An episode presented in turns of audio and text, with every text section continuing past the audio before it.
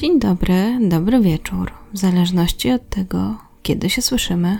Dzisiaj przygotowałam dla Was historię, która miała miejsce w Polsce, a trafiłam na nią dzięki Weronice, która napisała do mnie i podesłała propozycję tej sprawy na maila. Okazało się też, że chodziła do tej samej szkoły co dzisiejsi bohaterowie, dlatego pomyślałam, że będzie to ciekawym uzupełnieniem. Jeśli będę mogła uzupełnić tę historię o jej słowa. W dzisiejszym odcinku usłyszycie także Bartka, który udzieli swojego głosu, za co dziękuję, jak i Sebastianowi, który pomógł przy poszukiwaniu informacji do tej sprawy.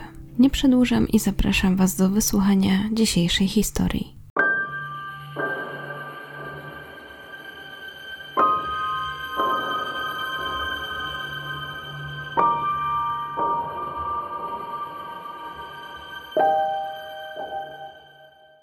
Inowrocław to miasto położone w województwie kujawsko-pomorskim. Choć nie jest miastem powiatowym, to jednak jest licznie zamieszkałe. Według danych z 2019 roku miasto liczyło sobie prawie 73 tysiące mieszkańców. Patronką Inowrocławia jest królowa Jadwiga. To właśnie w tym mieście 28 marca 2011 roku wydarzyło się coś, co na zawsze odmieniło losy 19-letniego Marcina i 18-letniej Justyny. Temat prowadziła mnie słuchaczka Weronika i mniej więcej w ten sposób opisała mi szkołę, do której wszyscy chodzili, jak i pokrótce Justynę i Marcina. Chodziliśmy do zespołu szkół ponadgimnazjalnych nr 2 imienia Genowefy Jaworskiej w Inowrocławiu. Od 1 września 2019 roku zespół szkół gastronomiczno-hotelarskich imienia Genowefy Jaworskiej. Potocznie na szkołę mówiło się Garuwa. Nie była prestiżową placówką z uwagi na to, że było tam dużo klas zawodowych. W moim otoczeniu było przekonanie, że do zawodówek trafiają osoby ze słabymi ocenami, które nie dostały się do liceów techników. Z wyglądu też trochę odstraszała. W niektórych oknach były kraty. Obok mieści się jedna z najlepszych szkół w mieście, liceum imienia Marii Konopnickiej. Lata temu mama do niego chodziła. Jak któryś z uczniów dostał słabą ocenę, to nauczyciele zwykli mawiać, że jak nie chce się uczyć, to niech idzie zmywać gary do garówy. Niestety bohaterów tej historii nie poznałam osobiście ale mijaliśmy się na szkolnym korytarzu nieraz. Ja uczęszczałam do klasy o profilu hotelarskim, oni wybrali profil gastronomiczny. Dziewczyna nazywała się Justyna J. Pochodziła z Kruszwicy, dojeżdżała do szkoły w Inowrocławiu. O niej nie mogę powiedzieć nic konkretnego, z wyglądu nie wyróżniała się niczym szczególnym. Chłopak nazywał się Marcin N. Mieszkał w okolicach Gniewkowa, Wierzchosławice lub Wierzbiczany. W artykułach piszą o nim Panek, ale zwracano się też do niego Najdoch. Codziennie dojeżdżał do szkoły autobusem. Jeżeli chodzi o jego wygląd, był typowym metalem. Nosił długie, często tłuste włosy. Akurat on przykuł moją uwagę, bo sama w tamtych czasach byłam bardzo mroczna i zbuntowana. Od moich znajomych, którzy chodzili z nim do gimnazjum, dowiedziałam się przeróżnych rzeczy, między innymi tego, że jest niestabilnym psychicznie dziwakiem, czy też satanistą. Co do satanizmu, to ówcześnie często przypinano taką łatkę osobom, które ubierały się na czarno czy słuchały ciężkiej muzyki, a on dobrze wpisywał się w schemat metala jedzącego koty. Mogę potwierdzić informację, że kiedyś na lekcji do gimnazjum przyniósł plecaku siekierę i groził nauczycielowi. To dosyć słynna historia, która krążyła wśród uczniów. Na 100% miał fotobloga. Po tym, jak zrobiło się głośno o tym morderstwie, to sama z czystej ciekawości tam zajrzałam. Dzisiaj próbowałam go odkopać, ale najprawdopodobniej został usunięty. Weronika podesłała mi też jeden artykuł, a ja postanowiłam pogrzebać dalej i przygotować dla Was dzisiejszą historię. O Justynie faktycznie nie znalazłam zbyt wielu informacji. To, na co trafiłam, to to, że była powszechnie lubiana, umiała zarażać innych swoim optymizmem i energią. Miała też chłopaka, miał na imię Mateusz. Jej mama wypowiedziała się o niej w ten sposób. Justyna była normalna, ułożona, nigdy nie znikała z domu. Była po prostu normalna. Z Marcinem chodzili do jednej klasy. Przyjaźnili się. Justyna wiedziała, że chłopak darzy ją uczuciem i to dosyć dawna, bo właściwie od pierwszej klasy, ale nie odwzajemniała jego uczuć. Dla niej była to tylko przyjaźń. Mimo tego, że chłopak wielokrotnie wyznawał jej swoje uczucia, to i tak trzymali się razem. Bardzo często tłumaczyła mu, że zależy jej na nim, ale tylko jak na przyjacielu, bo kocha kogoś innego. Pomimo nieporozumień na polu miłosnym, całkiem nieźle dogadywali się na polu edukacyjnym. Osiągali m.in. razem sukcesy. Kilka miesięcy przed tragicznym wydarzeniem zajęli pierwsze miejsce w konkursie na najpiękniej przezdobiony stół bożonarodzeniowy w województwie, dzięki czemu zdobyli indeksy na wyższą uczelnię, co oznaczało, że mieli zagwarantowane miejsce, bez względu na wynik matury. Wychowawczyni klasy Justyny i Marcina tak wypowiadała się o ich relacji. Ze strony Justyny była cały czas przyjaźń, a Marcin być może poczuł coś więcej, ale nie ujawniał się z tym. Ostatni telefon od jego mamy był o tym właśnie. Pytała, czy czegoś więcej między nimi nie ma. I pewnie można by tak pomyśleć, bo spędzali dużo czasu nie tylko w szkole, ale także poza nią. Marcin robił zdjęcia Justynie, a ona zamieszczała je na swoim blogu. Bez wątpienia był nią oczarowany. Widać to było nie tylko po zdjęciach, które jej robił, ale także po opisach, które dodawał do tych zdjęć. Można też było w nich wyczytać, że bardzo nie w smak było mu to, że Justyna wolała kogoś innego. Na swoim fotoblogu pod jednym z takich zdjęć zamieścił następujący opis. To ty dajesz najwięcej szczęścia i twoja osoba jest jak sakrum. I postara się dostrzec, dla kogo naprawdę jesteś szczęściem, a kto jedynie tworzy iluzję wokół ciebie. Nie odbieraj tego szczęścia osobom, dla których naprawdę to jest jedyne jego źródło, przez jakieś dziwne wymysły. I tak się zastanawiam, czy ty tylko wywołujesz u innych to szczęście, czy jeszcze jakieś inne doznania, takie jak we mnie. Marcin właściwie nigdy się nie poddawał, zawsze starał się zawalczyć o Justynę. Wielokrotnie proponował jej, aby została jego dziewczyną. Justyna jednak dalej nic do niego nie czuła i za każdym razem mu odmawiała. Chciała, żeby zostali po prostu przyjaciółmi. Być może to właśnie ta odrzucona miłość sprawiła, że doszło do tragedii, o której wkrótce wam opowiem. Oczywiście to też nie było tak, że gdy Marcin pytał Justynę, czy mogliby być razem, a Justyna odmawiała, to nic się nie zmieniało. Było czuć tę zmianę, zwłaszcza, że intuicyjnie dziewczyna się od niego odsuwała. Dodatkowo, gdy zaczęła się spotykać z Mateuszem, to przed nikim tego nie ukrywała. Mateusz był jej rówieśnikiem, całkiem dobrze im się układało, więc Justyna chwaliła się tym w klasie. Po pewnym czasie wydawało się, jakby Marcin się z tym pogodził, ale tylko na pozór, bo w SMS-ach dawał już co innego do zrozumienia. Bardzo często podkreślał, co dalej czuje do dziewczyny. Do tego robił wszystko, aby przebywać z nią jak najwięcej. W pewnym momencie wymyślił nawet tajną organizację, którą nazwał Towarzysze. Oczywiście z automatu miała do niej należeć Justyna i jeszcze kilku kolegów z klasy. Ta miała jedną podstawową zasadę. Więzi między jej członkami miały być ważniejsze niż miłość kobiety i mężczyzny. Jak się nie trudno domyślić, Marcinowi chodziło o to, aby Justyna rozstała się z Mateuszem. Dla dziewczyny była to trudna sytuacja, bo z jednej strony nie chciała ciągle ranić uczuć Marcina, ale nie zamierzała rezygnować ze swojego związku. Mimo wszystko przystąpiła do organizacji, ale nie rozstała się z Mateuszem. Jeśli chodzi o samego Marcina, to oprócz informacji, które dostałam od Weroniki, natrafiłam jeszcze na kilka ważnych wzmianek. Według znajomych Marcin był dziwny i zawsze się dziwnie zachowywał. Umieszczał m.in. w internecie filmiki. Na jednym z nich udawał, że pcha się nożem w serce. Do tego podpisywał się Czuję twój strach. Ale jeszcze bardziej niepokojącą informacją był incydent z katechetką, o którym też już napomknęła Weronika. Gdy Marcin miał 14 lat, postanowił przynieść do szkoły siekierę i grozić katechetce, że ją zabije. Odgrażał się także, że zabije kogoś z klasy, a kiedy wyjdzie z więzienia, to pozabija tych, którzy go zdradzą. Katechetka złożyła sprawę do sądu. Dyrektor gimnazjum, do którego uczęszczał Marcin, w ten sposób wypowiedziała się o tej sytuacji. Poradziliśmy matce, żeby został zbadany przez psychologa i psychiatrę. Nie dostaliśmy wyników tych badań, chyba tylko rodzina je posiada. Jak się okazało, sąd badający sprawę uznał, że nie ma potrzeby przeprowadzania takich badań. Marcin dostał jedynie opiekę kuratora i wrócił do szkoły. Łącznie był pod opieką kuratora przez 4 lata. W tym czasie były sprawdzane jego zachowanie w domu, jak i w szkole. Przez ten czas nie wydarzyło się nic złego. Wszystkie raporty były pozytywne. Obecnie kuratorka nie chce się wypowiadać na temat tego, jak wyglądała ich współpraca. Jedna z nauczycielek z jego gimnazjum wypowiedziała się o Marcinie w ten sposób. Teraz wszyscy mówią o Marcinie, a może wtedy tym swoim zachowaniem chciał zwrócić uwagę na siebie, bo niczym innym na siebie uwagi nie zwracał i szukał z tym swoim mrocznym zachowaniem pomocy, której niestety nie otrzymał.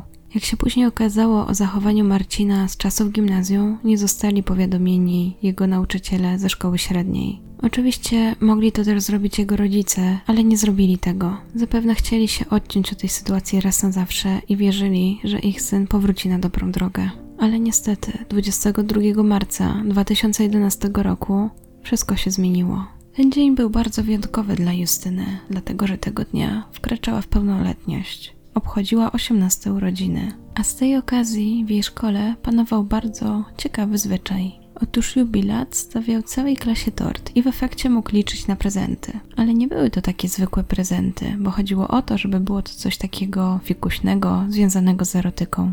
I tak na przykład w efekcie Justyna dostała Page. Jej chłopak Mateusz podarował jej czerwone koronkowe stringi. Marcin miał dla G, jak o niej pieszczotliwie mówił, jeszcze inny prezent. Kupił jej gorset. Ponieważ później wieczorem było w planach przyjęcie urodzinowe dla Justyny, to Marcin chciał się z nią koniecznie spotkać wcześniej. Bardzo chciał, żeby otrzymała prezent od niego jeszcze przed klasową imprezą. W związku z tym mieli się spotkać około południa. Justyna specjalnie wcześniej wyszła z domu z Kruszwicy i przyjechała w umówione miejsce. W międzyczasie Marcin napisał jej następujące SMS-y.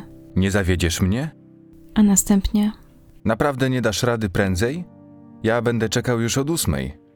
Umówili się, że spotkają się na przystanku PKS. Tam właśnie Marcin czekał na Justynę. Dziewczyna przyjechała z tortem, więc zanieśli go najpierw do klasy, a następnie postanowili wybrać się na spacer. Wydawało się, że chodzą tak bez celu, gdy mniej więcej w okolicy wieży ciśnień Marcin zaproponował, aby poszli do zapchniętego na ślepy tor starego wagonu. Nie był to przypadek, bo właśnie tam Marcin sobie wyobrażał, że będzie najlepsze miejsce, aby wręczyć Justynie prezent. Początkowo dziewczyna się wahała, nie za bardzo chciała iść w tamtą stronę, ale w końcu mu uległa i para skierowała się właśnie tam. W tym czasie jej koledzy z klasy już na nią oczekiwali i powoli zaczynało im się to dłużyć. Nie do końca rozumieli, dlaczego dziewczyny jeszcze nie ma, w końcu to są jej urodziny, już dawno powinna tutaj być. O 12 jeden, jeden z kolegów z jej klasy postanowił zadzwonić do niej i zapytać, jak sytuacja. Przekazał jej, że wszyscy już czekają i pytają, kiedy będzie. Na co dziewczyna odparła, że jest jeszcze w wagonie ze solanką i niedługo przyjdzie. Brzmiało całkiem normalnie, więc nie było powodu do niepokoju. Chłopak przekazał kolegom z klasy wiadomość i razem oczekiwali koleżanki. Nie do końca wiadomo, jak potoczyły się losy w owym wagonie. Wiadomo tylko, jak się skończyły. Wszystko wskazuje jednak na to, że Marcin po raz kolejny próbował namówić Justynę, aby z nim była. Kolejny raz jego miłość została odrzucona. Dla Marcina to był o jeden raz za dużo. Coś w nim pękło i przewrócił ją na podłogę. Następnie zerwał z niej stanik i zaczął ją nim dusić. Justyna nie pozostawała bierna, broniła się z całych sił, walczyła o swoje życie, ale właśnie wtedy Marcin stanął na jej krtani. Nie miała szans, by wygrać z oprawcą. Po chwili chłopak wyjął ze swojej kieszeni dwie monety, dwuzłotówkę i jedno groszów. Po chwili obie włożył do ust Justyny. Nie wiedział, że w tym czasie odpaliła się kamerka, którą miał w swoim zegarku. Nagrała całe zdarzenie. W tym czasie koledzy z klasy dalej się niecierpliwili. Była już 12.30, a Justyny dalej nie było. Ponownie postanowili do niej zadzwonić. Gdy ta nie odbierała, postanowili zadzwonić do Marcina. Ten z kolei odebrał od razu, ale za to zaklinał, że nie wie, gdzie jest Justyna i że on chyba nie przyjdzie, bo boli go głowa. W tym czasie zostawił ciało Justyny w wagonie, a sam wyszedł i skierował się do Biedronki, bo chciał kupić sobie coś do jedzenia, a następnie wrócić do domu PKS-em. Po przyjściu do domu chwilę się pokrzątał, po czym uznał, że usiądzie do komputera a tam po chwili włączył kreskówkę o dzielnym lwie Simbie, który został niesłusznie oskarżony o zabójstwo swojego ojca, króla lwiej skały. Nie do końca wiadomo, po co to zrobił, czy dlatego, że chciał później odciągnąć od siebie podejrzenia, czy też nie dochodziło do niego, co zrobił, ale po chwili postanowił wysłać Justynie SMS-a. Zapytał w nim, kiedy skończy to, co robi. Oczywiście nie otrzymał żadnej odpowiedzi, więc postanowił położyć się na tapczanie, a potem usnął. Długo nie pospał, bo wstał już około godziny 17 i po chwili zastanowienia znów chwycił za telefon. Ponownie wysłał SMS-a do Justyny, tym razem o treści. Ja już zdążyłem się przespać, a od ciebie nic nie przyszło. Pewnie wyłączyłaś, bo byłaś z matem. Gdy i tym razem nie otrzymał odpowiedzi, wysłał kolejnego. Ej, G, on jeszcze jest z tobą? A co wy tam tyle czasu robicie? Nie zawiedź mnie. O której cię jutro obudzić? Później wysłał jeszcze kilka wiadomości. Ich pisanie przerwał w końcu brat, który właśnie wrócił do domu. Gdy Martin zobaczył, że wrócił jego starszy brat Jakub, postanowił go poprosić o przysługę. Zapytał, czy Kuba nie mógłby go podrzucić do Inowrocławia. Twierdził, że doszły do niego już słuchy, że Justyna zaginęła, bardzo się nią martwi i chciałby pomóc w jej poszukiwaniach. W takiej sytuacji Jakub nie zastanawiał się zbyt długo i po prostu przystał na jego prośbę. Od razu wsiedli do samochodu i wyruszyli w stronę Inowrocławia. Jednak w drodze Marcina wzięło na wyznania. Zaczął od pytania, że brat chyba go musi bardzo kochać, skoro go podwozi. Kuba nie do końca rozumiał, po co teraz to roztrząsać, więc zapytał tylko, co z tego. W tym momencie w Marcinie jakby coś pękło, spojrzał na brata i powiedział: Bo to ja udusiłem Justynę. Poniosło mnie. Następnie błagał brata, aby zawiózł go tam, gdzie stoi stary wagon. Chciał zobaczyć, czy Justyna dalej tam leży. Jakub przez chwilę zastanawiał się, co zrobić. Nie do końca wiedział, czy jego brat mówi prawdę, czy może jednak zmyśla, ale na wszelki wypadek stwierdził, że najlepiej będzie, jak pojadą na policję. Gdy dojechali na miejsce i Marcin zaczął opowiadać, co zrobił, policjanci nie wierzyli własnym uszom. Marcin zeznał o dramacie, jaki rozegrał się w starym wagonie. Powiedział policji, że pokaże im, gdzie leży ciało oraz opisze dokładnie, jak przebiegła cała zbrodnia. Przy sobie miał też zegarek, który zarejestrował jej dokonanie. Stał się on potem później ważnym dowodem. Z ustaleń policji wynikało, że zabójca i ofiara się znali, gdyż byli uczniami tej samej szkoły. Sprawca sam się zgłosił na policję i powiadomił o morderstwie. Wskazał też miejsce ukrycia zwłok. Zostały one odnalezione w wagonie niedaleko parku solankowego. Na tym etapie śledztwa policjanci nie chcieli jednak mówić o motywach tej zbrodni. Powołali się na standardową formułę, że biorą wszystkie możliwości pod uwagę. Śledztwo prowadził prokurator z prokuratury rejonowej w Inowrocławiu. Dziennikarzom powiedział, że najpewniej ofiara została uduszona, ale dopiero po wynikach sekcji zwłok otrzymają potwierdzenie. Dodał również, że na jej ciele podczas oględzin stwierdzono różne obrażenia. Prokurator poinformował także, że 19-latek jest sprawcą zabójstwa, a czynności, które zostały wykonane przez śledczych, potwierdziły ten fakt. Na tej podstawie Marcin został zatrzymany. Następnie usłyszał zarzut popełnienia zabójstwa, a sąd zadecydował, że najbliższe trzy miesiące spędzi w areszcie tymczasowym. Według kodeksu karnego za zbrodnię zabójstwa groziła mu kara pozbawienia wolności nie krótsza niż 8 lat i nie większa niż 25 lat ze względu na jego wiek. Według informacji prasowych w zespole szkół gastronomicznych w Inowrocławiu odwołano pierwszą godzinę lekcji. Dyrektor tej placówki tak wypowiadał się o tej sytuacji. Wszyscy jesteśmy w szoku po tym, co się stało. Poprosiliśmy o pomoc psychologów. Zamordowana dziewczyna to była najlepsza uczennica w klasie. Chłopak też uczył się dobrze. Miał już indeks do Wyższej Szkoły Gospodarki, bo został laureatem konkursu wystawy stołów. Według Weroniki wyglądało to w ten sposób. Przez długi czas po morderstwie na szkolnym korytarzu stał stolik, a na nim zdjęcie Justyny. W wazonach były kwiaty, stały też zapalone znicze. Był to bardzo przygnębiający widok. W jednym z artykułów pojawiła się informacja, że wychowawcy rozmawiają na ten temat z młodzieżą. Chcemy, by uczniowie się wygadali. Nie przypominam sobie, żeby takie rozmowy miały miejsce, przynajmniej w mojej klasie. Dostaliśmy tylko informację, że do naszej dyspozycji jest pedagog szkolny, który nawet nie potrafił, nie chciał załagodzić konfliktu, jaki pojawił się u mnie w klasie. Marcin ewidentnie miał pewne zaburzenia emocjonalne, które koniec końców doprowadziły do tragedii. Jego sąsiedzi wypowiadali się o nim z kolei w ten sposób. Marcin był dziwny, nie trzymał się z innymi chłopakami. To był taki typ samotnika. Inny mężczyzna powiedział: on był nawiedzony, był satanistą, marzył o porywaniu ludzi dla okupu. Z kolei uczennica z jego szkoły mówiła: Mówią tak o nim, bo ubierał się na czarno i miał mroczne podejście do rzeczywistości. Po tym jak Marcin został zatrzymany, postanowił napisać list do koleżanki z prośbą, aby odczytała go potem w klasie. Jego fragmenty brzmiały tak: Ech, w głowie mam pustkę. Wszystko mi się kojarzy z G. Cały czas mam ją przed oczami. Dlaczego zginęła?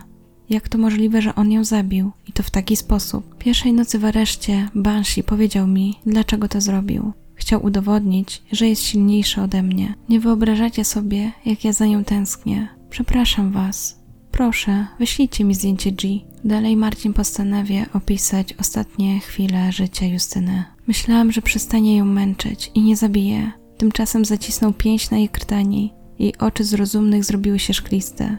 Była w nich pustka. Zaciągnął się zapachem jej włosów i patrzył, jak uchodzi z niej życie. Wsadził rękę pod jej koszulkę, aby sprawdzić, czy serce bije. Było ledwo wyczuwalne. Jeszcze raz sprawdził i jeszcze raz. Wyciągnął z moich kieszeni dwie monety. Włożył jej pod język, żeby dusza mogła się opłacić Haronowi, który będzie ją przewodził przez Styx. Przysunął twarz do jej twarzy, powąchał ją, wstał i wyszedł. Przed opuszczeniem wagonu obrócił się i puścił do niej oczko. O kim mówił Marcin, wkrótce wam wytłumaczę. Tymczasem w mieście odbył się pogrzeb Justyny. Mieszkańcy Kruszwicy w demonstracyjny sposób przeszli marsze milczenia. Mieli przy sobie białe róże. Był to ich protest przeciwko zbrodni. Choć policja miała mordercę, miała mniej więcej wyjaśnienie, co się stało, to wciąż nie mieli motywu. Chcieli zrozumieć, dlaczego Marcin dokonał tak okrutnej zbrodni. Przesłuchanie chłopaka miało miejsce w prokuraturze. Chłopak nie przyznawał się do świadomego zamordowania dziewczyny. Jego zeznania zaskoczyły wszystkich, bo twierdził, że to nie on znęcał się nad swoją ofiarą. Jako winowajcę wskazał Banshee i demonicznego Jokera. Z kolei on był tylko biernym obserwatorem. Według jego słów po prostu został opętany i nie odpowiadał za swoje czyny. Pamiętał, że gdy wychodził z wagonu, to Justyna była bezwładna, ale jeszcze czuł jej serce. Chciał jej nawet pomóc jakoś przywrócić do życia, ale Banshee cały czas go kontrolowała, nawet wtedy, gdy szedł już do domu. Ale kim była owa Banshee? Słowo banshee ma swoje korzenie w języku irlandzkim i oznacza kobietę z kurhanu. Ma też swoje odniesienie w mitologii irlandzkiej. Według niej banshee to zjawy, które przyjmują kobiecą postać, a ich pojawienie się zwiastuje nadchodzącą śmierć jednego z członków rodziny. Zjawy te charakteryzują przeraźliwe dźwięki, które z siebie wydają. Trudno je jednak dostrzec. Gdy będziemy zbyt blisko nich, rozpłyną się w powietrzu. Niełatwo także określić ich wiek czy wygląd. Potrafią przybrać ciało młodej dziewczyny, jak i starszej kobiety. To, co je łączy, to długie, rozwiane włosy, najczęściej w kolorze srebrnym, siwym, białym lub czerwonym. Ciekawostką jest to, że banshee przywiązują się do rodzin. Według ludowych doniesień, każda irlandzka rodzina ma swoją banshee. Warto jednak pamiętać, że mimo swojej wątpliwej reputacji, nie są odpowiedzialne za niczyją śmierć, a są jedynie jej zapowiedzią. Ogólnie postać Banshee jest też często ukazywana w serialach i grach fantazy. Między innymi w serialu Czarodziejki jedna z bohaterek została właśnie przemieniona w taką postać. Odniesienie do Banshee możemy także znaleźć w serialu Teen Wolf Nastoletni Wilkołak. Jeśli chodzi o gry, to znajdziemy ją m.in. w Warcrafcie, Ghostmasters, Wiedźminie czy Heroesach, które pewnie większość z Was kojarzy i w które sama grałam. Policjanci mieli już jego wytłumaczenie, że zrobił to dlatego, że popnął go do tego demon Banshee, ale wciąż nie rozumieli, dlaczego do zbrodni doszło w wagonie.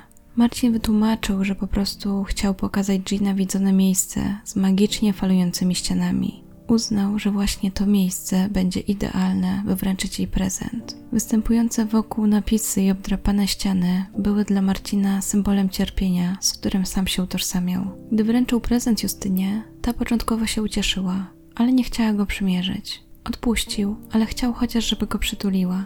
Gdy ta odmówiła, rozegrał się cały dramat. Śledczych zastanawiało także, skąd Marcin czerpał wiedzę o swoich demonach. Twierdził, że Jokera poznał dzięki komiksom o Batmanie. Uważał, że zawładnął nim w połowie, a drugą połowę zajęła Banshee.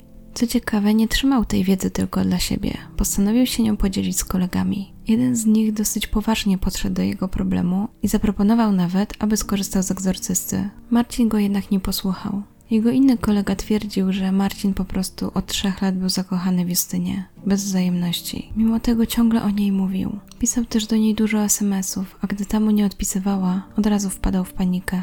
Według zeznań jego kolegi, Justyna nigdy nie dała mu żadnych nadziei. Oczywiście po takich zeznaniach Marcina należało przebadać go psychiatrycznie. Został więc poddany długotrwałej obserwacji. Na tej podstawie uznano, że był on poczytalny w chwili popełnienia zbrodni.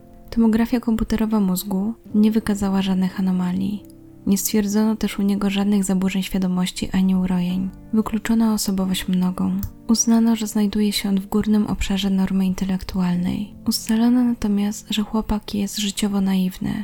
Nie radzi sobie z silniejszymi doznaniami emocjonalnymi. Jego życie toczy się głównie w wirtualnej sferze. Wykazuje uzależnienie od gier komputerowych. Według psychologów jest obdarzony żywą wyobraźnią i ma skłonności do fantazjowania. Utożsamia się także z bohaterami z gier komputerowych. Oceniono także incydent, który miał miejsce w gimnazjum z katechetką. Jako motyw zbrodni psychologowie przyjęli zawód miłosny. Z kolei ich zdaniem wysłanie SMS-ów do ofiary po jej śmierci to przejaw działania mechanizmu obronnego sprawcy. W podobny sposób specjaliści uzasadnili, dlaczego Marcin mówi o sobie w trzeciej osobie i powołuje się na demony, które w nim tkwią. Natomiast z całą pewnością wykluczyli, że Marcin został opętany. W podsumowaniu dodali, że chłopak miał pełną zdolność rozpoznawania znaczenia czynu i pokierowania swym postępowaniem. W związku z tym proces mógł toczyć się dalej. Choć prokuratorzy przyjęli, że motywem zbrodni był zawód miłosny, to nigdy nie udało się tego jednoznacznie potwierdzić. Proces, który się odbył, miał wyłączoną jawność. Oznaczało to, że obecność dziennikarzy na sali będzie możliwa jedynie podczas publikacji wyroku. Stało się tak na wniosek rodziny ofiary i domniemanego zabójcy. Przewidywano jednak, że proces bardzo szybko się zakończy. Podczas pierwszej rozprawy łącznie zeznawało 18 świadków. Między innymi jeden z ich wspólnych kolegów, który potwierdził, że dla Marcina Justyna była świętością, że nad nią czuwał, czuł się odpowiedzialny, a jej to imponowało. Mimo całej tej otoczki nikt nie zauważył, aby Justynie groziło jakieś niebezpieczeństwo. Według niego Marcin był nieśmiały. Coś tam czasami gadał, ale wszyscy wiedzieli, że lubi fantazjować. Jego przyjaciel wiedział, że wagon dla Marcina ma specjalne znaczenie. W sądzie zeznał, że gdyby wiedział, że właśnie tam Marcin chce zabrać Justynę, to nigdy by na to nie pozwolił. Wynikało to z tego, że w jednej z rozmów stwierdził, że wagon jest portalem z tego świata na tamten. Miał też wyznać przyjacielowi, że posiada dwie dusze, dobrą i złą, i czasami ta zła brała górę. W sądzie zeznawała także koleżanka Marcina z Torunia, która była dla niego guru z zakresu ezoteryki. Za jej sprawą zaczął zagłębiać się w tajniki tej wiedzy. Bardzo go ona pociągała. Dziewczyna zeznała także, że kiedyś Marcin zapytał ją, czy mogłaby mu pomóc w zwiększeniu jego mocy. Wyjaśniła mu jednak, że dzieje się tak tylko wtedy, gdy kogoś skrzywdzimy i nie jest to dobre. To właśnie wtedy Marcin wpadł na pomysł, aby założyć organizację towarzyszy. Wierzył, że dzięki temu Justyna zostanie jego towarzyszką. Na salę sądową został wezwany także Mateusz, chłopak Justyny. Przypomniał sobie o sytuacji, gdy dziewczyna dostała SMS-a od Marcina i nie chciała mu pokazać. Pomyślał wtedy, że być może zaczęła go zdradzać i o to chodzi. Końcu jednak udało im się wyjaśnić tę sytuację. Miał jednak wrażenie, że Marcin cały czas go prowokuje. Wśród świadków pojawiła się także wychowawczyni Justyny i Marcina. Myślała, że ci z kolei mają się ku sobie. Również brat Marcina, Jakub, który wtedy zawiózł go na komisariat, nie zauważył wcześniej nic podejrzanego. Dodał jedynie, że gdy jechali samochodem, to Marcin jeszcze go zapytał, czy pomoże zakopać mu ciało Justyny. Na sali sądowej była także rodzina Justyny. Wszyscy czekali na ogłoszenie wyroku przez sędziego, a jednocześnie patrzyli, gdzie jest Marcin. Okazało się jednak, że sąd zadecydował, iż nie będzie doprowadzał Marcina na odczytanie wyroku. Sędzia odczytując wyrok powiedział: W wagonie towarowym uderzał Justynę J. w krtań, ręką i nogą, dusił rękoma i biustonoszem. Działał z zamiarem bezpośrednim. Śmierć nastąpiła wskutek uduszenia w mechanizmie zadławienia. Marcin został skazany na 25 lat pozbawienia wolności. Podczas odczytania wyroku bliscy Justyny nie wytrzymali i zalali się łzami. Po tym jak proces się zakończył, wypowiadali się w ten sposób. To za niski wyrok. Podobno prawo nie przewiduje wyższej kary dla młodocianego, ale nie życzy nikomu tego, co musimy przeżywać. I faktycznie, sąd w uzasadnieniu powołał się na młody wiek oskarżonego i wcześniejszą niekaralność. Ostatecznie matka Justyny podsumowała wyrok w ten sposób. Dla nas najważniejsze, by ten koszmar się już zakończył. I to wszystkie informacje, jakie znalazłam w tej sprawie. Co prawda wyszedł trochę krótszy odcinek niż zazwyczaj, ale uznałam, że warto przybliżyć Wam tę sprawę. Jestem ciekawa, co Wy o niej sądzicie. Dajcie znać w komentarzach. Chętnie poczytam Wasze opinie. Jak właściwie robię to zawsze, nawet jeżeli nie odpisuję na wszystkie komentarze. Tak sobie myślę, że tę historię może warto byłoby zakończyć jakimś przesłaniem i może warto byśmy wyciągnęli wnioski z tej historii i pamiętali, że nawet jeśli miłość jest nieszczęśliwa, nawet jeżeli bardzo cierpimy, to gdzieś za rogiem czekają kolejne doświadczenia, które wkrótce poprawią nam nastrój. Trzeba oczywiście na to trochę czasu, ale warto poczekać. Myślę, że większość z nas w wieku nastoletnim przeżyła taką miłość, że wydawało nam się, iż to koniec świata, że później już nic nie będzie, nikogo nie poznamy. Dlatego mam prośbę do tych z Was, którzy już wiek nastoletni mają dawno za sobą, i pamiętają właśnie takie sytuacje, aby napisali na swoim przykładzie, że być może wtedy było źle, ale to naprawdę minęło i teraz się z tego śmiejecie. Bo z mojego doświadczenia mogę Wam powiedzieć, że tak właśnie jest. No dobra, z mojej strony to wszystko. Dziękuję Wam za wysłuchanie. Życzę miłego dnia, dobranoc, do usłyszenia.